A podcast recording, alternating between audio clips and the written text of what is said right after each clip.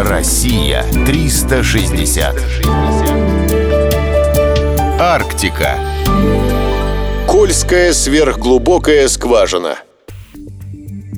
В конце 90-х годов по страницам бульварной прессы гуляла история о том, как во время бурения сверхглубокой скважины на Кольском полуострове удалось добраться до ада — Якобы температура на глубине превысила тысячу градусов, а спущенный вниз микрофон зафиксировал человеческие вопли. Разумеется, все это было выдумкой. Чудом была глубина в 12 километров, которую удалось достичь впервые за всю историю человечества. До Кольской скважины все попытки сверхглубокого бурения мистически заканчивались на глубине трех километров. Что-то происходило с бурами — Порой создавалось впечатление, что их откусывает какое-то неведомое чудовище. И только Кольская скважина пробилась дальше всех и побила все мировые рекорды.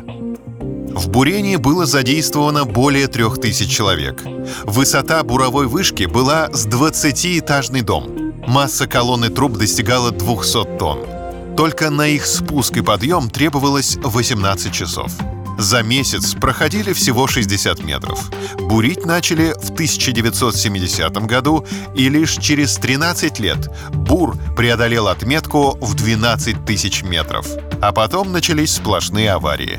В 1992 году работы полностью прекратили.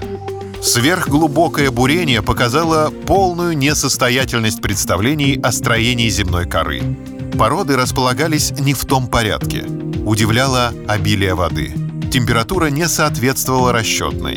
Давление с глубиной иногда падало.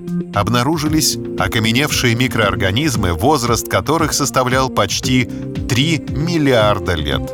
Результаты оказались настолько неожиданными, что породили множество вопросов. Чтобы найти на них ответы, придется бурить глубже. Россия 360. Всегда высокий градус знаний. Только на радиоискатель.